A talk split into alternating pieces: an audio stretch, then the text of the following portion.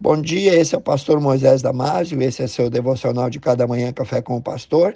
Hoje falando sobre nossos pensamentos e suas influências. Nosso devocional está baseado no livro de 1 Coríntios, capítulo 13, versículo 5, que diz: O verdadeiro amor não se importa com indecência, não busca os seus próprios interesses, não se irrita e não suspeita mal.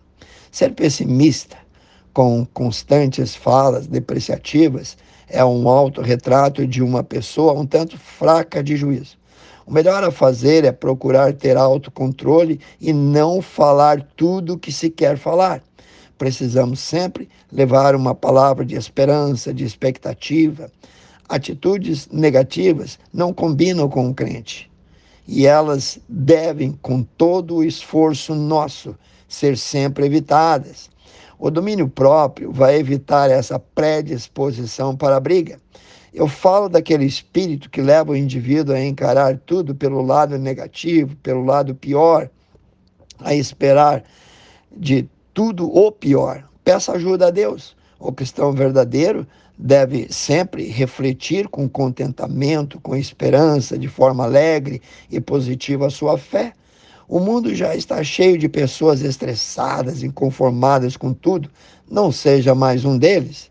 O mandamento de Deus para nós é sempre que possível ter ações e palavras nutridoras, positivas, promovendo e gerando sempre a edificação.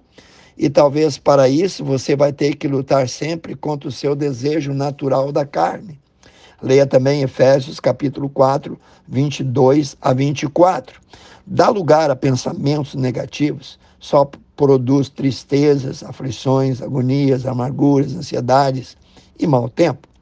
Suas atitudes diante dos desafios, sejam quais forem, devem ser sempre atitudes nobres. Em nenhum momento seja ou esteja uma atitude como uma atitude vulgar, trivial, ordinária. Leia livro de Provérbios 23, 7a, pois lá nos ensina que se você der lugar a pensamentos negativos, vai se tornar uma pessoa negativa, pois como imaginou a sua alma, assim é. E mais ainda, também no livro de Provérbios, capítulo 15, versículo 13b, ensina que pensamentos tristes, negativos, enfraquecem o nosso espírito e causam desencorajamento, diz lá o versículo, pois pela dor do coração o espírito se abate.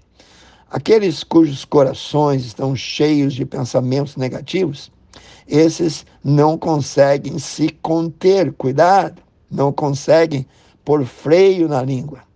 Leia comigo Lucas 6,45, onde diz: O homem bom do bom tesouro do seu coração tira o bem, o homem mau, do mau tesouro do seu coração tira o mal, pois da abundância do coração é que fala a boca.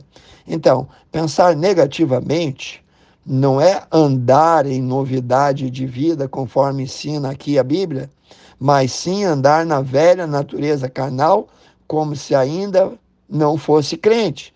Leia comigo Romanos capítulo 7, versículos 6 e 7, que diz: A inclinação natural da carne é morte, mas a inclinação do espírito é vida e paz. A inclinação da carne é inimizade contra Deus. Leia também Efésios capítulo 4, versículo 17. O apóstolo Paulo nos diz em 1 Coríntios 13, 5, que se nós nos conduzirmos em amor, nunca pensaremos negativamente dos outros. Diz lá, o amor não se porta com indecência, não busca os seus próprios interesses e não se irrita e não suspeita mal. Também no livro de Hebreus, capítulo 12, versículo 15, nós aprendemos que ter pensamentos negativos e críticos podem causar rancor, gana, ódio, raiva. Eu vou ler para ti. Tendo cuidado de que ninguém se prive da graça de Deus e de que nenhuma raiz de amargura brotando vos perturbe e por ela muito se contamine. Você entendeu o que lemos ali? Nós precisamos orar e pedir ao Senhor que lave o nosso coração, que renove a nossa mente, para só assim termos pensamentos provenientes dele, bons, positivos. Davi disse: Cria em mim, ó Deus, um coração puro e renova em mim um espírito reto. Essa pode ser sempre a tua e a minha oração. Pense e repense nisso. Vamos orar. Precioso Deus, abençoa, cuida, guarda, proteja, Senhor, de um modo todo especial. Abre o entendimento e o coração daqueles que ouviram, ó Pai. Eu oro e peço em nome de Jesus.